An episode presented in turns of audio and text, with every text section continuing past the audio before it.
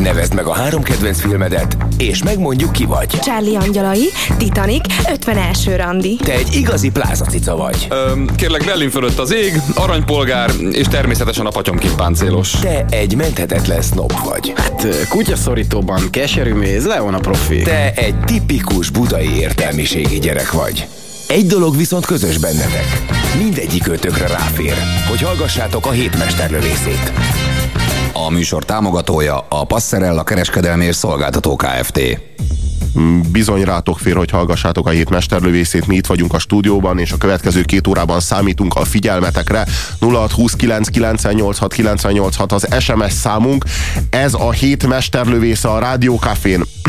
Írjatok nekünk, hogyha azok a filmek felkeltik az érdeklődéseteket, esetleg őriztek magatokban jobb vagy kevésbé jó emlékeket ezzel kapcsolatban esetleg úgy gondoljátok, hogy a véleményetek megegyezik, avagy meg nem egyezik a miénkkel, mindezen esetekben hívjatok, írjatok, stb. Hogyha, hogyha arra vagytok kíváncsiak, hogy kik vagyunk, én Puzsér Robert vagyok, és itt van velem kollégám és barátom Farkas Attila Márton a stúdióban, és a kosztümös filmek világába igyekszünk bekalauzolni titeket legalábbis négy film erejéig. Így van, és kezdjük rögtön a veszedelmes viszonyokkal. A veszedelmes viszonyokkal. Na most azért meg kell itt említeni, hogy három is van, Bo- bocsánat, pontosabban négy is van a veszedelmes viszonyokból. Ilyen ah. című film először az 1950-es években készült Franciaországba Gerard Philippe főszereplésével egy 18. századi regény feldolgozásáról van szó. Na most az egészben az az érdekes, hogy az 50-es évekbeli verzió az az akkori kortárs kontextusba helyezte az egészet, és egy 50-es évekbeli jöttem franciaországi vagy svájci, rég láttam síparadicsomba játszódik, de mi most nem erről beszélünk, hanem a nagy veszedelmes viszonyokról. A nagy veszedelmes viszonyokról azt kell tudni, hogy ez egy akkora forgatókönyv, hogy négy különböző filmet forgattak le belőle. Tehát ez a forgatókönyv, tehát az kimerem Már maga a regény, ennél... Laclos regénye, de Laclos igen, regénye, igen, így van, igen, ami igen. egyébként egy levelezés. Nem hagyományos ö, regény az, kiadták magyarul is, hanem levelezés Valmon Vikompnak és Mertői Márkinének a levelezése. Aha. Na most a Márkiz és a Vikomt ők, ők félistenek. Tehát igazából nem emberek, egy magasabb szinten vannak. Igen, igen, azt mondhatnánk, hogy vámpírok, érzelmi vámpírok, igen, az igen, igen, igen, igen. Hogy leszívják az emberekből az érzelmi energiákat, azt gondolom. Az ő, ő együttműködésük, az ő cselszövésük és végül az ő halálos párbajuk története a veszedelmes viszonyok. A veszedelmes viszonyok, mondom, négy különböző filmet jelent. És ezek közül a filmek közül, mondjuk az első az a, az a Gerard Philippes feldolgozás az 50-es évekből. Aminek szintén ugyanez volt a címe, veszedelmes viszonyok. Aztán ezt követte 1988-ban az a film, amiről most fogunk beszélni, a Glenn Close, John Malkovich, Michel Pfeiffer féle feldolgozás. Majd nem sokkal később jött a veszedelmes viszonyok tini változata, kegyetlen játékok címmel, ami szintén a veszedelmes viszonyok, csak egy, egy, egy amerikai koleszban játszódik, csak azért, hogy a minden generációnak sikerüljön ezt az elképesztően bravúros ö, történetet átvinni, majd pedig a nagy Milos Forman is úgy döntött, hogy neki is meg kell örökíteni ezt a sztorit. És csinált egy filmet Valmon Vikom címen, és hát erre lehet azt mondani, hogy vajuttak a hegyek és egeret szültek. Ugye hát Milos Forman messze nagyobb formátumú és tehetségesebb hát, rendező. Úgy lehetne fogalmazni. Ez a film, ami igencsak, hogy is mondjam, talán középszerűnek hát, elmegy. De csak azért, de az nem egy rossz film, de csak azért, mert itt van Stephen Frears által rendezett veszedelmes viszonyok, egy olyan szereposztással, meg egy olyan rendezésben, ami hát a non plus ultra. Tehát, hogy így az az, az igazság, hogy, hogy a Milos Forman az minden idők talán egyik legnagyobb rendezője. De, de és nem is azért tört bele. sok a... nagy rendező egyike. Hát, így, nekem, nekem, ne, hát én személy szerint nekem az egyik legnagyobb kedvencem. Már a Her, meg ezekre gondolsz? Nem, hát én első, elsősorban. babám. Nem, hát elsősorban, elsősorban mondjuk az, elszakad, az, elszak, az Elszakadás című filmjére gondolok például, ami kevésbé ismert, de a, mondjuk Nekünk említhetném az Amadeus című filmje, filmet, vagy a Szállakakuk fészkére című Aha. filmet, olyan filmekről van szó, hát azért mondjuk szerintem a Tűz van babám az übereli az összes, amit felsoroltál, de hát... Jó, szerintem neked ez az ilyen, az ilyen kelet-európai művészgőg, ami veled ezt mondatja. Abszolút, abszolút. Hát ezért vagyunk párba, hogy párbajozunk. Egyébként a mai nap folyamán többször fogunk mi is párba. Igen, igen, az egészen biztos, mert véleménykülönbségek lesznek, még pedig csőstül köztem és tanult kollégám között. Szóval itt van ez a film, amelyet Steven Frears rendezett, és a főbb szerepekben kis figyelmet kérek. Glenn Close, John Malkovich, Michelle Pfeiffer, Keanu Reeves és Uma Thurman. Tehát, hogy így ezek, ezek a nevek, ezek egytől egyig különböző filmeket egyedül is eladnak. Na most ők itt, itt, itt kiegészítik egymást egy olyan csokrot képezve, amely hát, hogy is mondjam, így semmiféle kívánnivalót vagy kivetnivalót nem képes hagyni maga után. Steven Frearsről egyébként azt kell tudni, hogy ő kifejezetten a kosztümös filmeknek a, a, a rendezője. Tehát, hogy ő egy, egy, egy nagyon nagyon, most mondja, a Királynő című filmet lehet említeni például, de, de, a, de egyébként egyéb más filmeket is, és nagyon-nagyon népszerű filmeket is rendezett, mondjuk a Popcsajok, stb. tudnám megemlíteni, ami Nick Hornby regényének a feldolgozás, és egy elég sikeres film volt. Vagy a Mondva csinált Hős című filmet lehet említeni, ami szintén egy ismertebb film volt, de egy, egyetlen egy filmje sem sikerült annyira jól, mint a veszedelmes viszonyok. Hát igen, nem az én mozim, amiket felsoroltál, de hát a szedelmes viszonyok egy különlegesen érdekes alkotás, de most járjuk egy kicsit körül, hogy mire tanít minket ez a film. Először is ördögi praktikákra, ugye? Tehát egy démoni párosról van szó egy démoni párosról, egy Marquisről és egy, egy francia főnemesről, akik egy sajátos, érdekes, groteszk, pervers párbajt vívnak. Hát egy teljesen kiégett pár, párosról van szó, olyanokról, akiket érzelmek már nem képesek motiválni, mert már minden bimbót leszakítottak. A Tehát győzelem nem csak a, motiválja őket. Nem csak a leveleket, nem csak a szirmokat, de, még a gyökereket is bibét, bibét leszakítottak Igen. már igazából. De nincsenek illúziójú, illúzióik, és a bennünk sem hagynak semmiféle illúziót, és nem képesek elviselni, hogy vannak olyanok, akiknek még vannak illúzióik, és akiknek vannak illúzióik, azokat eltapossák. A maguk Megrontják, megrontják gyártják. Hát, és, és tönkre teszik. Na, és akkor végül is a cselszövevénynek a középpontjában mi áll? hát igazából az ő kapcsolatuk. Meg, az az, az, az, és ez a legérdekesebb, hogy ott van az ártatlanság, a romlottságnak a középpontjában. Ahogyan azt szokás mondani, hogy a hurikán középpontjában szélcsend van. Valahogy, valahogy ő, az ő esetükben is erről van szó, mert ők, akik már gyakorlatilag ami szexuálisan és e, erkölcsileg elkövethető, már mindenféle ö, mélységbe alászáltak.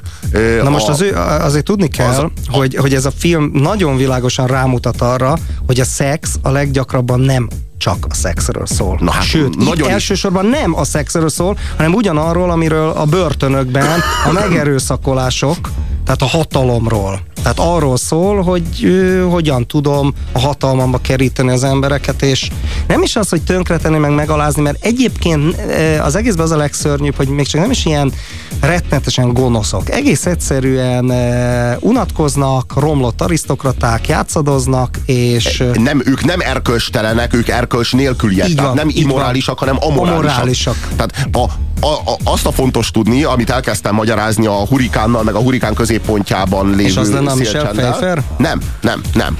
Az, a, az az a tény, hogy ez a két személy, akik már mondom mindenkivel lefeküdtek, akit megkívántak életükben, és már mindenkit tönkretettek, meg akit, akit nem kívántak meg az, azzal, is. azzal is. Tehát ez a, ez a lényege, akik és, nem kívántak meg azzal is, csak azért, hogy meglegyen a trófea. És, és ők érdekes módon egymással még sosem feküdtek le ő köztük még nem volt szex Na soha. de miért? Miért? Ez itt a lényeg. Mert, mert, mert számukra a hatalom a lényeg, tehát akit lefektetünk és meghódítunk, a fölött uralmunk Azt van, hatalmunk van, és egymással azért nem feküdtek le, mert, mind, mert egyik mert se tud uralkodni a másikon, ők vetétársak. Igazából, mint hogyha két férfiről... mint hogyha két, játszanak végig. Figyelj, mint hogyha két férfiről vagy két nőről lenne szó, nekem teljesen ez az. Tehát, ahogy mondjuk két, kettő, két rivalizáló barátnő a pasikra, vagy két rivalizáló férfi a nőkre, a Márkinő és a Valmon Vicomte az így rivalizál egymással. Tehát igazából nem is nemi különbség van köztük, ez, ez a poén az egészben. Glenn Close-ról és John Malkovichról van szó, két hősről, a film két hőséről, igazából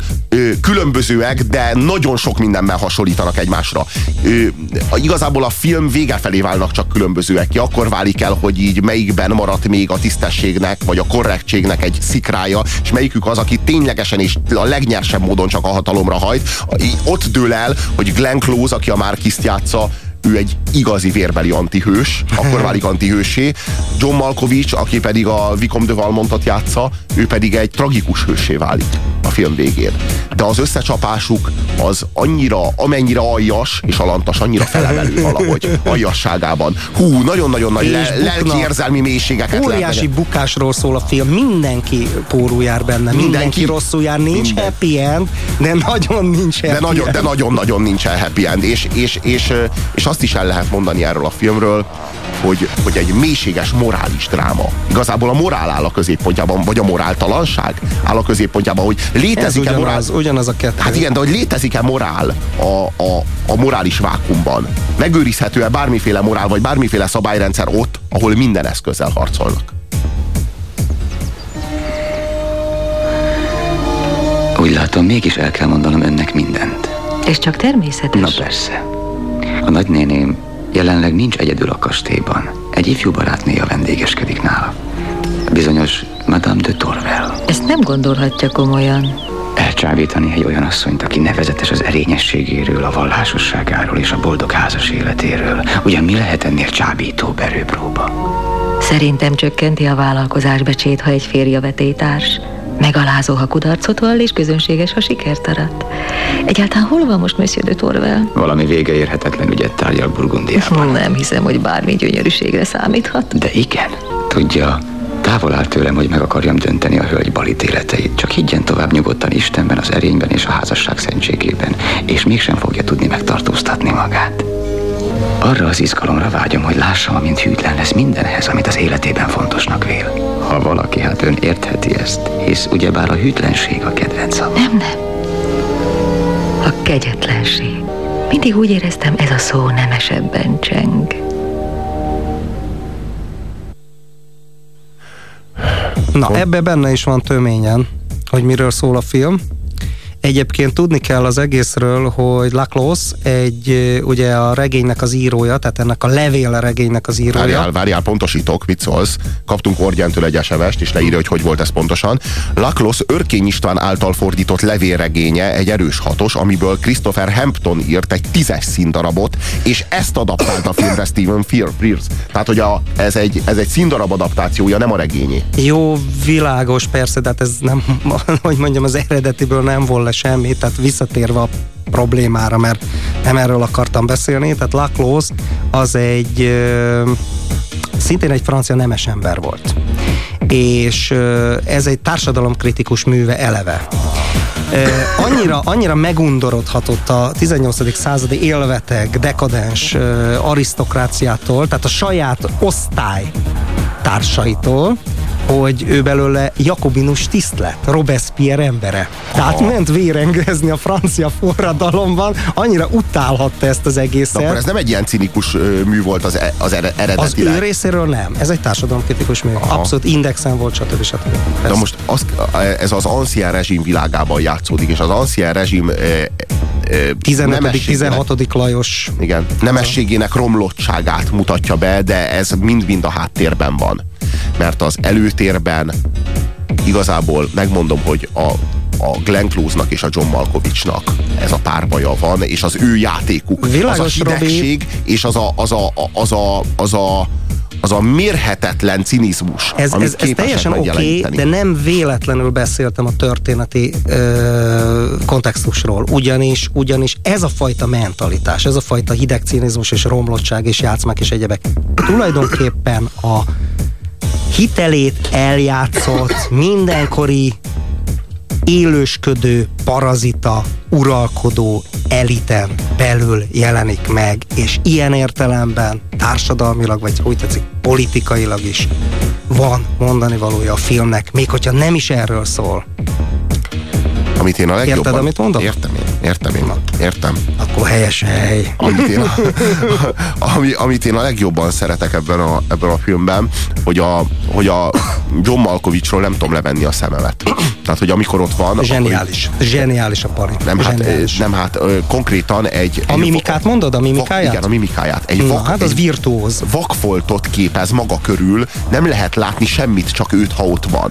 Hát az a, és az, a, az, amilyen módon meghódítja magának először a, ugye a, a, a, a azt a kislányt, akit, akit igazából csak úgy kötelességből Uma Törment, akit a Cecil de Volanst, és aztán pedig, pedig hivatástudatból Michel Pfeiffert, aki a Madame de Torvelt játsza. Tehát, hogy így, és, és az, a, az, ahogyan ő ezt végrehajtja, és a, tényleg azok a finomság, a játékának azok a finomságai. van. Nem Például... is nagyon lehet látni ilyet filmvásznon. Nem is nagyon lehet látni olyat a filmvásznon, amit a John Malkovich ebben a filmben előad. A John Malkovich előadta például azt, én, én bennem akkor állt meg az ütő, hogy tisztességes volt, a tisztességet játszotta, azért, hogy a Michel Pfeiffernek a kegyeibe férkőzön, ugye, aki egy erényes asszony volt, és egy szerencsétlen, uh, kilakoltatott, eladósodott paraszt családot megmentett, már ő a Valmon Vikont, egy vércinikus ember, és látszott a fején, hogy ő azért tisztességes, hogy a tisztességtelen játszmáját végre tudja hajtani, tehát a tisztesség számára egy eszköz, eszköz volt. Eszköz. Na, erről van szó, hogy amorális. Az erhény, az ha, igazán immorális, le, ha igazán immorális lenne, akkor nem lehetne tisztességes. Így van. De mivel így amorális, van. ezért eszközként akár tisztességes is, is lehet. lehet. És ez megint csak a politikusainkat nézve, megint csak lehet azért egy áthallásos tanulság. Gyakorta eltűnődöm azon, hogy tudta ön így kitalálni magát. Nem volt más választásom. Utóvégre nő vagyok. S a nők kénytelenek sokkal ügyesebbek lenni, mint a férfiak. Önök néhány jól megválasztott szóval tönkre tudják tenni a jó hírünket, az életünket. Ezért aztán nem csak magamat kellett kitalálnom, hanem olyan fogásokat is, amelyekre eddig még csak nem is gondolt senki. És ez sikerült is, mert én mindig tudtam, hogy arra születtem, hogy uralkodjak az önnemén, és megboszuljam az egyémet. Igen. De az én kérdésem az volt, hogy hogyan? Amikor bevezettek a társaságba, 15 éves voltam. De már akkor is tudtam, hogy az a szerep, amelyre ítéltettem, nevezetesen, hogy maradjak csöndben és tegyem, amit mondanak, kiváló alkalmat ad arra, hogy hallgassak és figyeljek. Nem arra, amit az emberek mondanak, az természetesen nem volt érdekes, hanem arra, amit elrejteni próbálnak. Gyakoroltam a szemtelenséget, megtanultam bájosan mosolyogni, miközben az asztal alatt villával nagyot szúrtam a kezembe. Így a megtévesztés virtuóza. A célom nem a gyönyörűség volt, hanem a tudás. A legszigorúbb moralistákat olvastam, hogy tudjam, hogyan jelenjek meg. Filozófusokat, hogy tudjam, mit gondoljak. S regényírókat, hogy tudjam, meddig mehetek el büntetlenül. Aztán a végén az egészből leszűrtem magamnak egyetlen csodálatosan egyszerű alapelvet. Győz vagy meghalsz. Szóval ön tévedhetetlen, nem de? Ha akarok egy férfit, megszerzem. Ha ki akarja fecsegni, rájön, hogy nem tudja. Ennyi a történeten. És a mi történetünk? Na, az Győz lesz csak a vagy csúnya. meghalsz, mekkora ócska, ripacs frázis ja, és ja, köszönj. Ja, ja, jó, jó kis szociáldarvinizmus, az kell, az kell ide. Hitler kedvence lehetne ez a frázis. Nem, az a, az, a, az a nagyon durva ebben a filmben, hogy a végére a két főhős, Glenn Close és John Malkovich egyaránt mesztelenre vetkőznek, és akkor feltárul, hogy ki az, akiben van bármiféle Már morális nem szó tartalom. szerint kell érteni, hanem metaforikusan természetesen. Éppen, hogy nem szó szerint kell érteni. Éppen, hogy metaforikusan. John Malkovich mindent elkövet azért, hogy ez szó szerint legyen érthető, viszont Glenn Close úgy intézi a dolgokat, hogy ez metaforikussá váljon. És amikor mesztelenre vetkőznek a szó lelki értelmében, akkor látszik meg az, hogy a Glenn Close belül teljesen üres, és nincs benne semmi, csak a kongó üresség.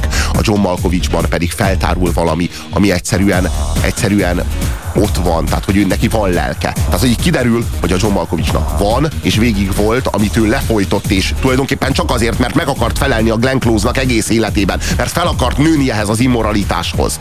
És a moralitás. Igen, igen, ez az amoralitáshoz. Na és az az érdekes, hogy a legvégén, amikor amikor mindez kiderül, amikor mindez, minden le, leomlanak az álcák, akkor, akkor hirtelen összecsapnak, ez a két gigász, és abban a pillanatban egy pillanat alatt elpusztítják egymást kölcsönösen. De hogy így gyakorlatilag az, hogy elhangzik a filmben az, hogy akkor hát háború, akkor hát, és akkor gyakorlatilag van hátra a filmből három perc. Tehát, hogy így igazából ez a, ez a háború, ez nem vese, tehát így gyakorlatilag egy döféssel halál, halálos dö, szúrást intéznek egymás ellen, és vége mindkettőnek, és hatalmas katarzis van a film végén, és ez a csodálatos, hogy egy ilyen bődületesen cinikus és romlott filmnek és minden értéket elvitató filmnek a végén egy ennyire erőteljes és valóban romantikus katarzis legyen minden happy end nélkül, ettől fantasztikus film a veszedelmes viszonyok.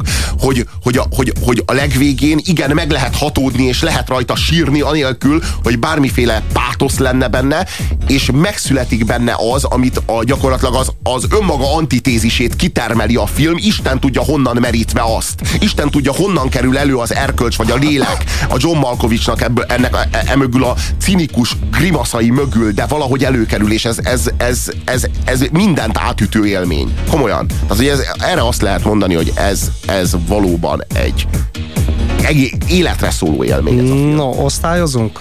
Mindenképpen osztályozzuk le ezt a filmet. Én azt mondom rá, hogy egy erős kilences. Egyetértek. Nem ma van az ön éjszakája. Az a történet, amit mesélt, hogy végződött? Milyen történet? Nem emlékszem. Az, amikor az ön barátja megfogadta a barátnőjétől kapott tanácsot. A hölgy visszafogadta? Értsem ezt úgy, hogy... Legutóbbi találkozásunk másnapján szakítottam Madame de Torvellel. Arra hivatkozva, hogy nem vagyok a magam ura.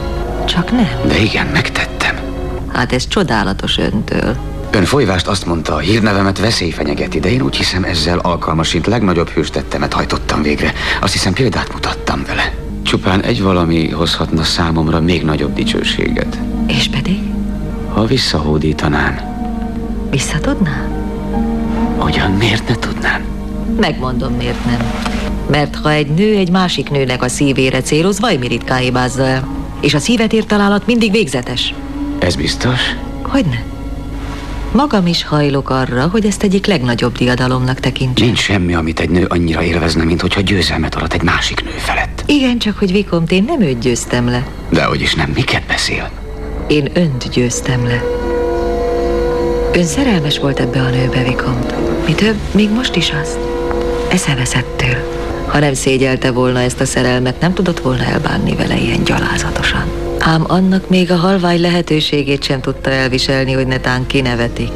Ez pedig bizonyít valamit, amit mindig is gyanítottam, hogy a hiúság és a boldogság nem fér meg együtt. Bármi az igazság, ha van egyáltalán igazság ebben a filozófiai spekulációban. Azon nem változtat, hogy most önön a sor, hogy meghozza az áldozatát. Igazán? Azért jöttem, hogy itt töltsem az éjszakát, és egyáltalán nem fogom jó néven venni, ha ön most visszautasít. Nos, felmegyünk? Tessék? Hogy? Felmegyünk? Ha csak nem választja inkább ezt az emlékeim szerint kínzó eszköznek is beillő szófát. Azt hiszem ideje távozni. Én viszont nem hiszem azt. Kötöttünk egy megállapodást, és nem tűrhetem, hogy ön e megállapodás teljesítését egy pillanattal is tovább halogassa. Figyelmeztetem, ebben én vagyok az ügyesebb. Meg lehet, de vízbe fúlni mindig a legjobb úszók szoktak. Tehát, igen vagy nem? Természetesen ön dönti el. Én mindössze arra a megjegyzésre szorítkozom, hogy egy nemleges választ úgy fogok tekinteni, mint hadüzenetet az ön részéről.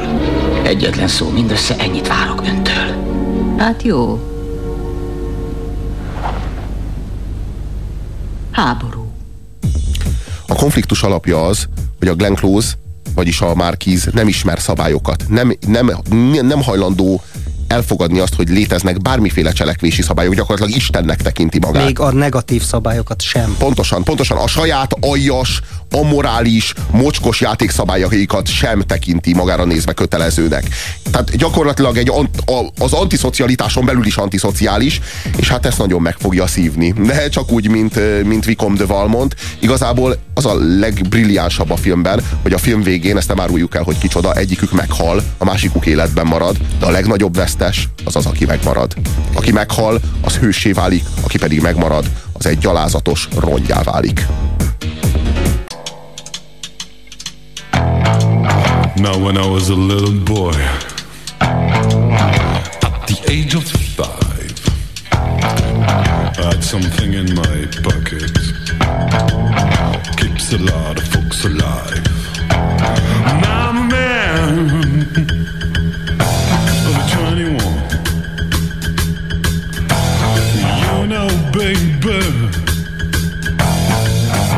can have a lot of fun.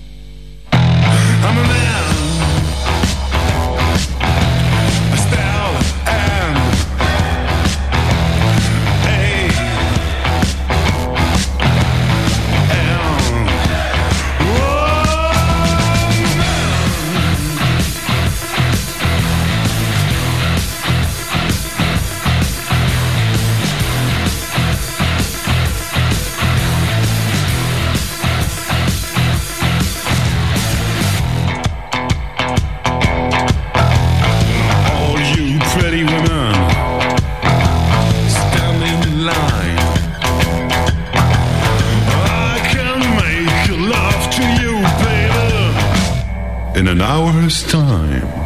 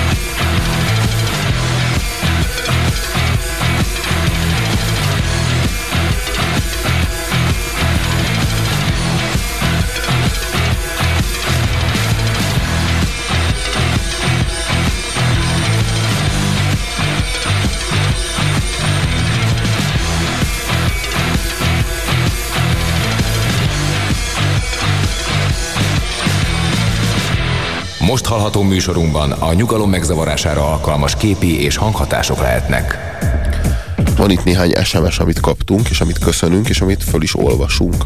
Azt írja például a kedves SMS író, hogy a Stalker és a Legend of 1900-ról is ejtsetek pár szót. Van egy ilyen film, nem, én nem ismerem a Stalkert, ismerem. A Stalkerről beszélhetünk egyébként, az neked nagy kedvenced, hogyha jól sejtem. Hát Tarkovsky. De hát nálam a tízes skálán fölül van, nem tudom, hogy ilyen commerce műsorban Tízes skálán egy fölül? szent Tarkovskit Hogy lehetne, a tíze, hogy lehetne a tízes skálán valami fölül a tízesen?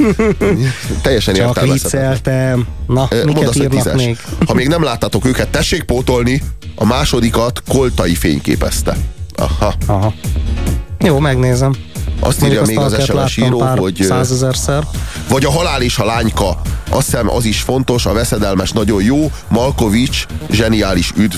Ö, jó a halál és a lányka. Jó a halál és a lányka, azt írja, hogy azt hiszem az, az is Forman nem, az nem Forman, a halál és a lányka, az, az Román Polanski. Azaz.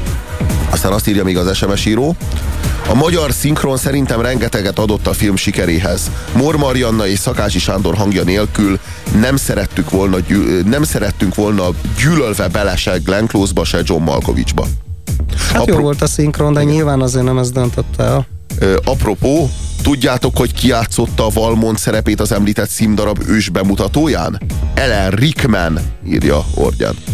Ellen Rickman egyébként egy kiváló színész, aki valahogy érdekes módon annyira nagyon jó színész, és érdekes módon nem tudta magát kinőni ebből a mellékszereplő státuszból. Tehát, hogy igazán nem tudott azzá válni, amire hivatott, mert hogy így Hollywood őt így beskatujázta. De hát Hollywood így általában mindenkit beskatujázta. Tehát, valakivel kapcsolatban így kitalálják, hogy akkor ő sztár, akkor őt fölemelik, vagy eldobják, hogyha már megunták. Igen, Tehát, erről sokat ilyen... beszéltünk már.